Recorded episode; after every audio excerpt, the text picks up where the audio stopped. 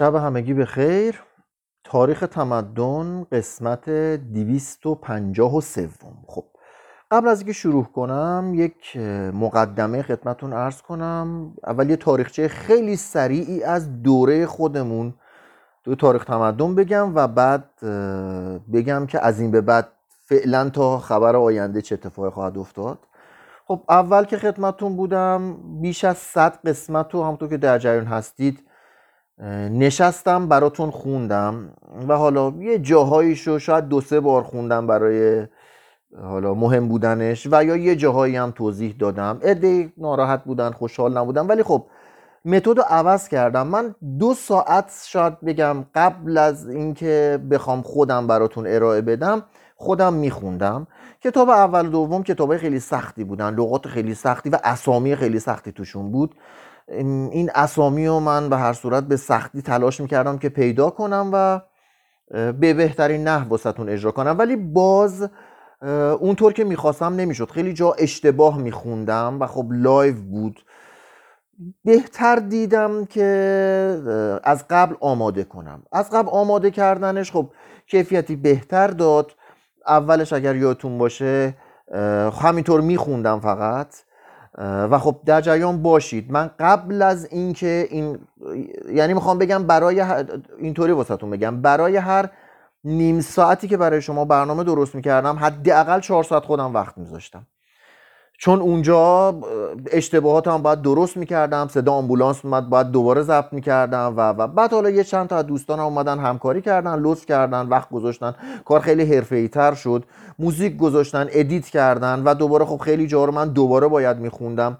و در جمع بدونی نه که حالا همشون من کار کنم یه قسمت نیم ساعته شاید ده ساعت زمان می‌برد که از این ده ساعت پنج ساعتش مال من بود. با edit و با هر صورت دقیقا وقتی می نشستم با کامپیوتر تا بلند می شدم یه چهار ساعت که یه تیکه می نشستم و خب شرایط برام خیلی سخت بود و نتونستم ادامه بدم. عذرخواهی می‌کنم ازتون. واقعا نتونستم ادامه بدم. با اینکه خوب نبود ولی باز نتونستم. بعد دیگه شروع کردم به خوندن. حالا برای اینکه دوست نداشتم تنها بخونم بنرهای درست می‌کردم و قسمت هایی که خونده بودم و اونجاهایش که جالب بود به نظرم تو پیج خودم شهنال تو اینستاگرام و همچنین تو فیسبوک خودم میذاشتم واسه دوستان عزیز. خب در طی این مدت عزیزان خیلی زیادی تماس گرفتن دستور دادن هی گفتن گفتن بعضی از دوستان ده ها بار گفتن. من دیگه خجالت کشیدم. متاسفانه نمی‌تونم مثل قبل ارائه بدم ولی به این روشی که الان خدمتون عرض می‌کنم ارائه میدم. عزیزانی که دوست دارن می‌تونن گوش بدن عزیزانی که دوست ندارن خب می‌تونن گوش ندن. از من کار دیگه بر نمیاد عذرخواهی می‌کنم. اصلا نمیگم خوبه که اصلا خوب نیست. ولی این در حد توانم فعلا. یعنی من خودم می‌خونم و بعد یه سریشو دقیقا اصلا از کتاب براتون کپی پیست می‌کنم. یه جایی نگه میدارم و بعد میام براتون اینا رو می‌خونم و توضیحی لازم بود توضیح میدم. حالا این بیشتر به درد کسانی می‌خوره که خودشون حال ندارن بخونند. این دقیقا کسی که می‌خواد خودش باید بره کتاب بخونه. این اونطور نیست. پس از امشب اینطوریه. هر برنامهمون حدودا سعی می‌کنم نیم ساعت باشه که وقتتون هم بیشتر نگیره. و حالا نمی‌دونم برنامه بعدیمون کی خواهد بود. فعلا که یه مقدار من جلوتر خوندم. پس تا برسم به اونجا تلاش می‌کنم بیشتر واسهتون وقت بذارم. ولی خب وقتی رسیدیم به اون قسمت که من خوندم به بدونی دیگه من باید چند روز بخونم تا یه روز بتونم بیام و اینجا در خدمتتون باشم. به باز به خاطر تمام ایراداتی که هست و من می‌دونم بنده رو ببخشید. و این کتاب تاریخ تمدن نوشته آقای ویلدورانته نوشته من نیست اعتقادات من نیست تاریخیه که یک عزیزی نوشته با توجه به مستنداتی که داشته. حالا جاییش به نظرتون درست نیست به منده ربطی نداره. من کتاب فقط براتون دارم می‌خونم. امیدوارم بعضیا ناراحت نشن بابت این مسائل. خب کتاب سوم آخراش بود که دیگه ادامه ندادیم. این قسمت که دوستتون می‌خونم کتاب سوم رو تموم می‌کنیم. حتی یه قسمت از کتاب چهارم هم اگر وقت شد بهش خواهیم رسید. توی کتاب سوم ما دیدیم که روم قدرت داشت. امپراتوریش یه جورایی کل دنیا رو گرفته بود. با ایران در نبرد بود در جنگ بود یونان رو داغون کرده بود. و خب حداقل غرب در قدرت روم بود. و توی این قسمت می‌خوایم بریم سراغ حضرت مسیح و دین مسیحیت. خدمتتون ارز کنم دوباره تکرار می‌کنم. مطالبی که تو کتاب نوشته حتی اعتقادات ویلدورانت هم نیست. مطالبی که اون زمان بوده حالا چه درست و چه غلط اعتقاداتی که وجود داشته. کتاب چهارم در مورد اعتقادات و ادیانه.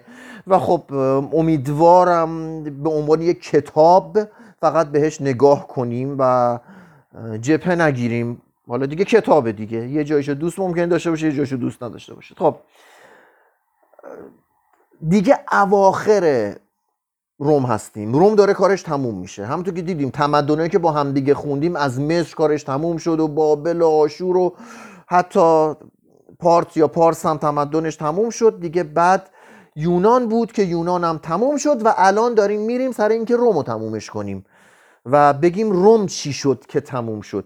تموم شدن روم یه تیکش با ظهور دیانت مسیح بود.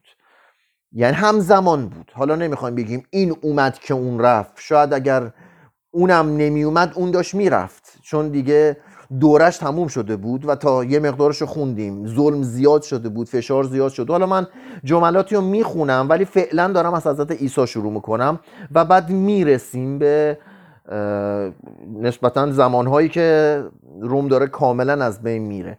ولی خب بدونید حدود سه صده بعد از اینکه دیانت مسیح اومد دیگه روم به مرور می‌تونیم بگیم تموم شد. اون قدرت قبلش رو دیگه نداشت و دیگه امپراتوری واقعا نبود تا بعد که حالا بعدا خواهیم خوند. اصلا کلا میان میگیرنش و دخلش رو می‌گیرن. خب یه مسئله که واسه من خیلی جالب بود تو این کتاب و اصلا من واسه خیلی تازگی داشت این بود که یک سری اصلا میگن آیا حضرت عیسی وجود داشته؟ یعنی کلا در وجود حضرت عیسی یک عده شک داشتن که آیا واقعا حضرت عیسی وجود داشته یا نه. این واسه من خیلی عجیب. من اصلا فکر نمی‌کردم همچین اعتقاداتی زمانی وجود داشته باشه. بعد دوباره خیلی از جمله که می‌خونم دقیقا جمله خود کتابه. عیسی در طی زندگانی یک نسل اختراع شده است. یعنی دقیقا اعتقادیه که ادهی داشتن که حضرت عیسی اختراع شد توسط یک سری از مردم طی یک نسل مثلا 100 سال. و هر صورت مثلا اصلا وجود نداشته و از خودشون در آوردن برای اینکه مردم آروم کنن برای اینکه حالا دین اگر خاطرتون باشه یادتون. ولی خب اینا دیدگاه های متفاوته. ما حالا دونه دونه این دیدگاه ها رو میگیم. پس یه عده اصلا کلا می‌گفتن حضرت مسیحی وجود نداشته. میریم سر عده دیگه ای که میگن نه حضرت مسیح بوده. ولی اون عده میگن که مسیح, مسیح اصلا دنبال این نبود که یه دین جدیدی درست کنه. مسیح اصلا نیومده بود که دیانت مسیحی رو بیاره. یه نفر بوده حالا آدم خوبی هم بوده ولی به دنبال یک دین جدید نبوده. و حالا توضیح میده در مورد اینکه خب اولین انجیل خطی رو نوشته که وجود داره الان میشه دیدش قرن سوم اومده. ولی توضیح داده که خود نسخه های انجیل بین سالهای 60 و 120 میلادی نوشته شده.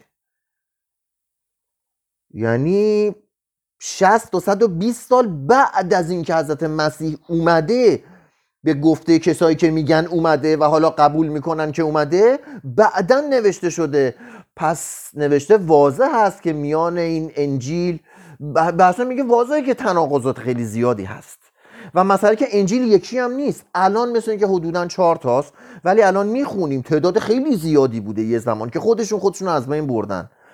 و بین همین انجیل ها که پیغمبر یکسانی دارند تناقضات خیلی زیادی اصلا با هم خیلی متفاوتند.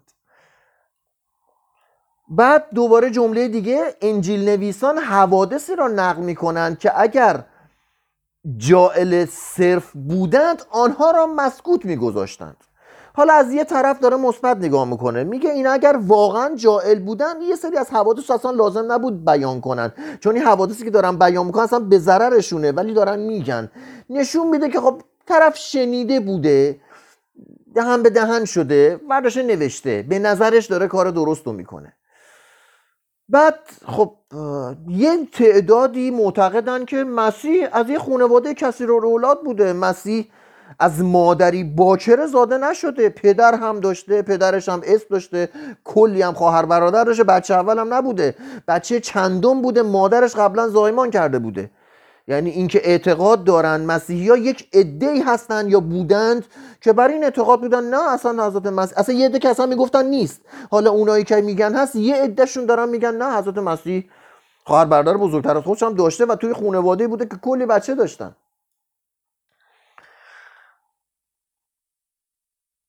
بعد میریم سر یحیای تعمید دهنده جریان اینجوری بوده که این یحیا خب واسه خودش یه کیش یه آین داشته که مسیح هم یکی از پیروان یحیا بود. حدودا هم همسن بودن طبق گفته اینجا میگه بعضیا فکر می‌کنن که یحیا خیلی هم مسن بوده تا یحیا مسن هم نبوده و همسن خود عیسی بوده و مسیح جزو پیروان یحیا بوده.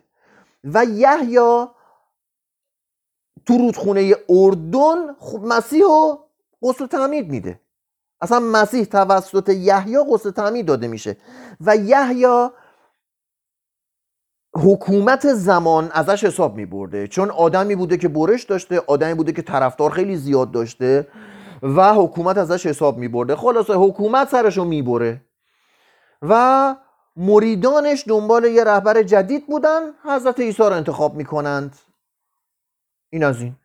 و یه نکته رو حالا خدمتون ارز کنم که تو کتاب نوشته که حکومت خیلی با حضرت عیسی مشکلی نداشته چون حضرت عیسی مثل یحیی بر علیه حکومت نبوده و سرش هم پایین بوده به زندگی خودش بوده آدم آرومی بوده و بنابراین دلیلی نداشته که باهاش مبارزه کنه. ولی یه اتفاقی میفته یه شورشی انجام میشه که بابت اون شورش یه تعداد مسیحی که یه تعداد از اون دست افراد که اون موقع اصلا مسیحی وجود نداشت. اصلا خود مسیح خود حضرت مسیح هم به روایات یهودی بوده. در همون دوران یه عده از همین آدمای یحیی رو می‌گیرن و از می می‌برن میکشنشون.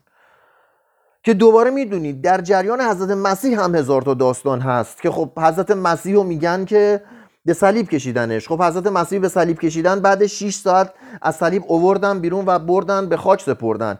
توضیح کتاب این بود که تمام کسانی که میبردن به صلیب میبستن دست و پاشون هم می‌زدن خورد می‌کردند. و بعد 48 ساعت اونجا جون می‌دادن. حضرت مسیح چطوری 6 ساعت جونش از دست داده؟ پس مسلما یه پولی به یکی دادن. بعدم حضرت مسیح رفتن خاکش کردن. 24 ساعت بعد قبرش خالی بود. و اصلا کسی تو اونجا نبود.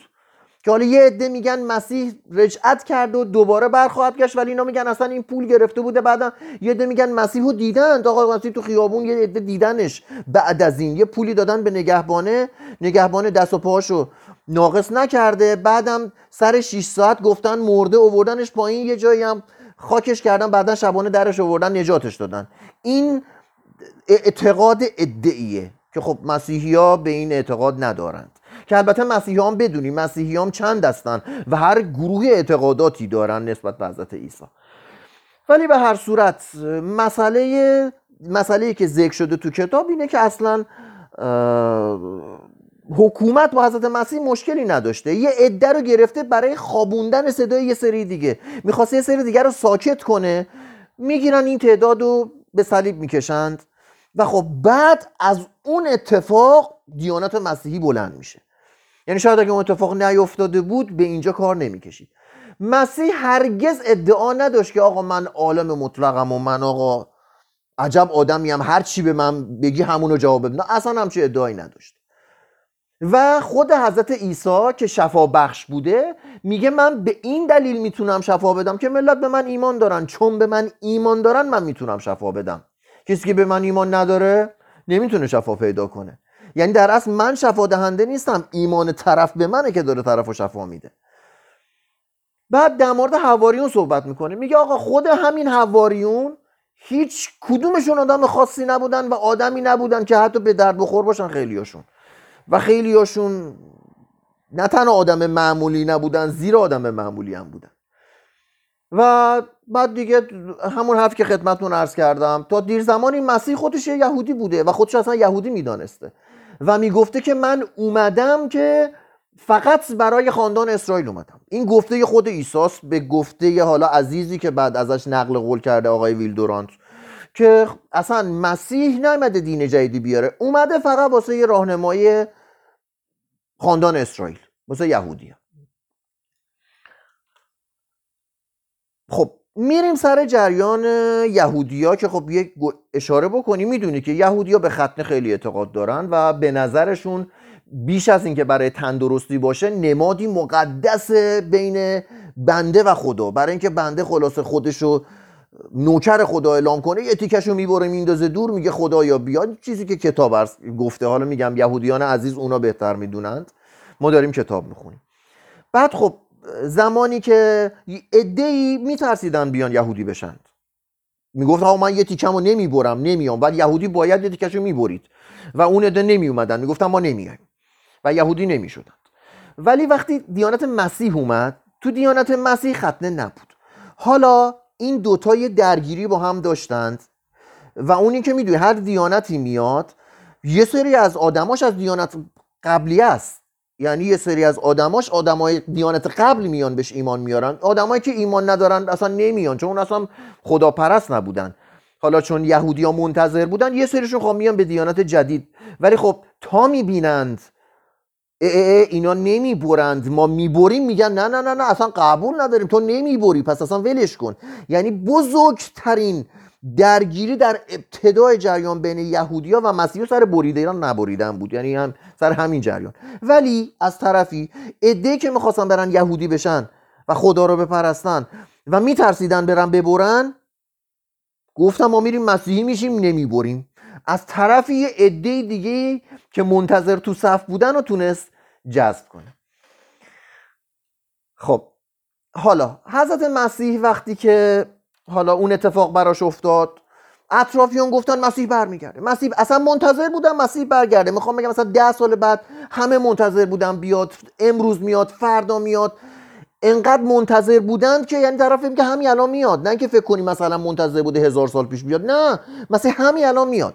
منتظر باش مسیح اومد. اصلا انقدر حکایات هست که گفتن مسیح داره میاد. طرف میل می‌کردن ملت می‌رفتن تو بیابون که برن مسیح رو ببینن. و خب خیلی ها به امید اومدن مسیح جونشون رو از دست دادن. ولی بعدا گفتن نه مسیح میاد یعنی تو میمیری میری بهشت مسیح رو می‌بینی. اصلا کلا بعد از این مدت عوض شد. دیدن آقا چقدر وقت مردم نگه دارن. یه لنگه پا که مسیح فردا میاد نه فردا میاد نه پس فردا. حدود حداقل 100 سال منتظر بودن که فردا مسیح بیاد. هر روز منتظر فردا بودن. تا اینکه خلاصه گفتن نه مسیح تو میری بهشت اونجا خوب باش میری اونجا مسیح رو می‌بینی. حالا در مورد یه سری از احکام دیانت مسیح می‌خوام صحبت کنم. گفته که مثلا حضور زنها در مراسم عبادات بدون هجاب ممنوع بوده یه زمانی. زنان مسیحی هم نمی‌تونستن بدون هجاب برن عبادت کنن. یه نکته که خیلی جالب بود در سال 242 یک عارف جوانی پارسی ایرانی به نام مانی اهل تیسفون خودشو مسیح خان. گفت من اومدم. رجعت مسیح من اومدم. یه ایرانی. بعد از سی سال خلاصه گرفتن دارش زدن و تو پوستش کا کردن و از دروازه شوش آویزونش کردن. آین مانی در آسیای باختری و در شمال افریقا رواج یافت. از فتوحات اسلام جان به در برد.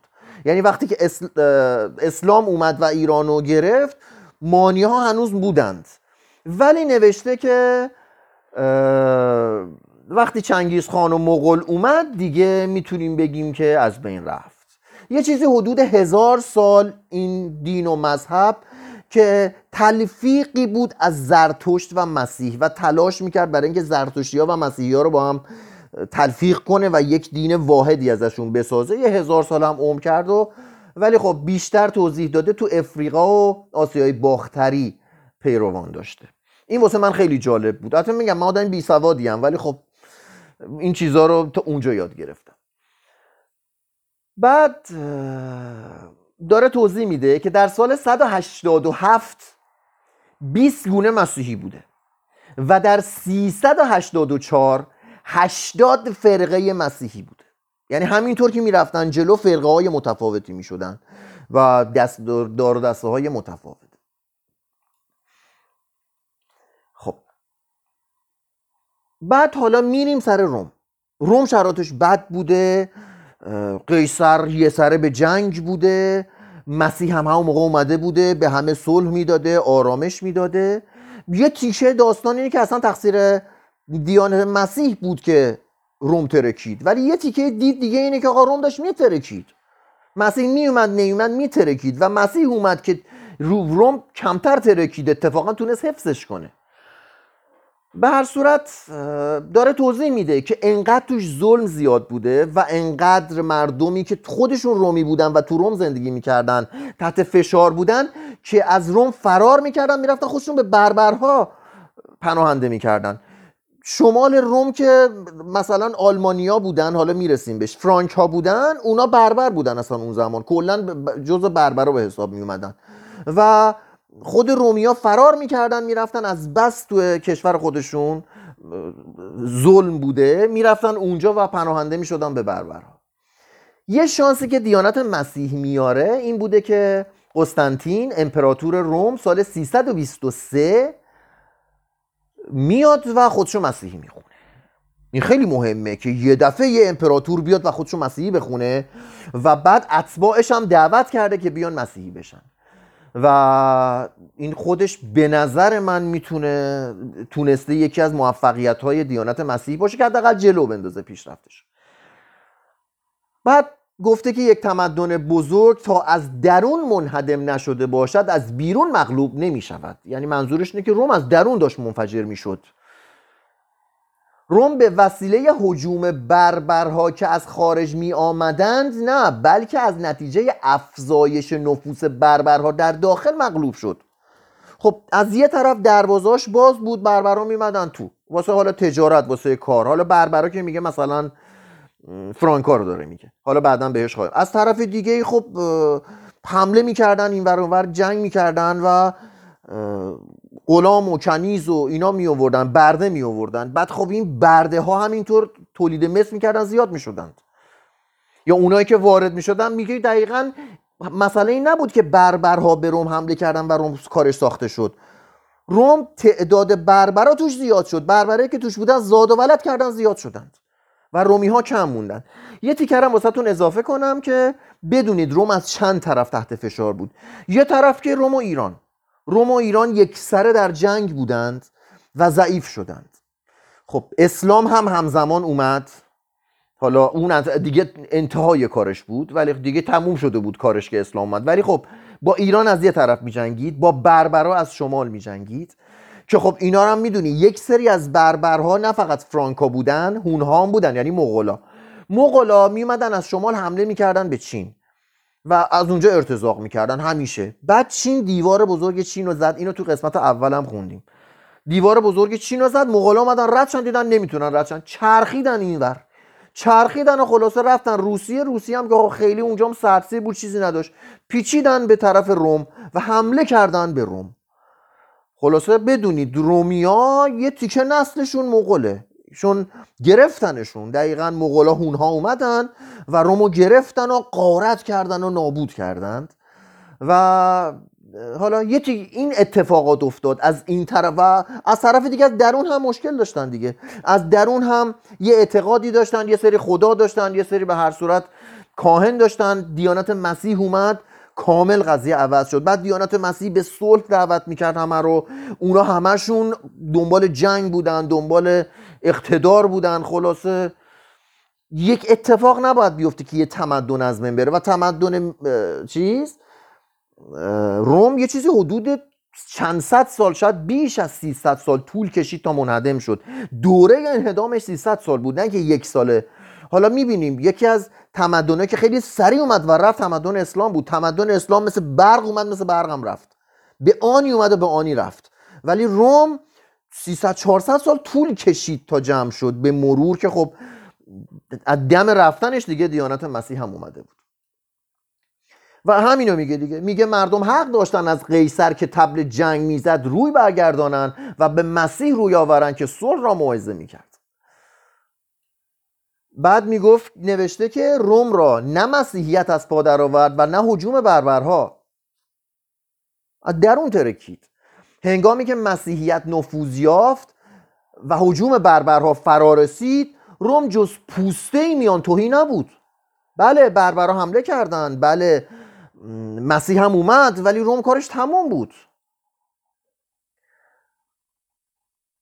ولی روم یه کارایی هم کرد دیگه. مثلا ببینید ایران چیکار کرد؟ ایران یاد داد که میشه امپراتوری داشت. یاد داد که میشه یک قدرت مرکزی داشت که مدیریت کنه همه رو.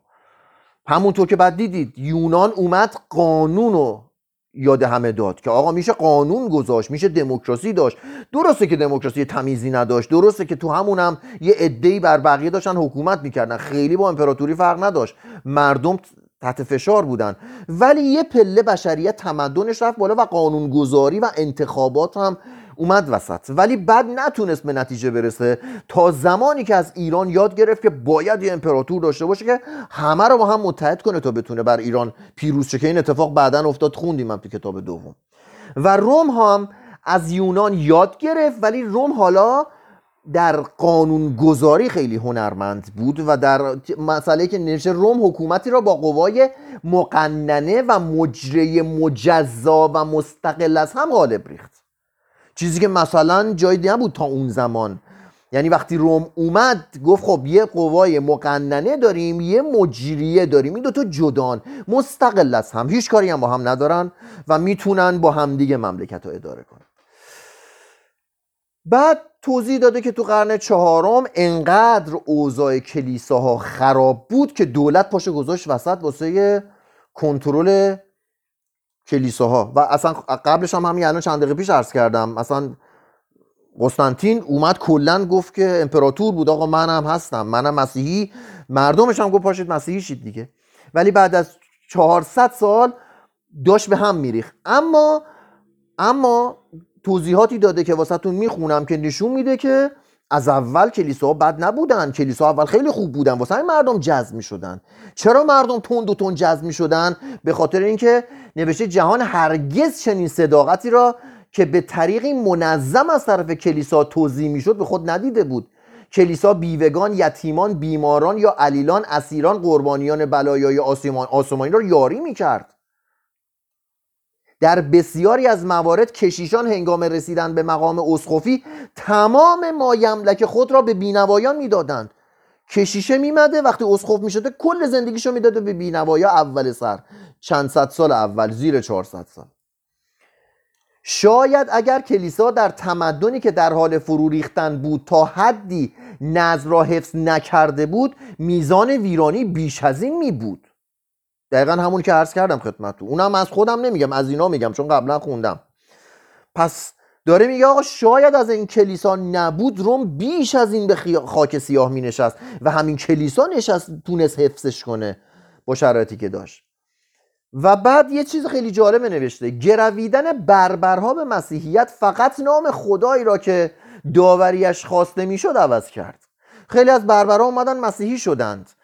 ولی داره میگه طرف فقط اسمشو گذاشت مسیحی. همون اعتقاد داشت. خداشو همون جوری می‌دید. ولی فقط اسمش شد مسیحی. الان هم داریم. در مورد اونم خیلی من صحبت کردم. خب نیم ساعتمون شد. دیگه چون گفتم نیم ساعت بیشتر وقتتون رو نمی‌گیرم. باز به خاطر تمام کاستی هام و ایراداتم بنده رو ببخشید. می‌دونم اصلا خوب که نیست بدم هست ولی بیش از این ازم بر نمیاد. امیدوارم کسانی که تواناییشو دارند حداقل به من نشون بدن که چطور باید تاریخ تمدن رو اجرا کرد. فدای همتون بشم. شب همتون بخیر.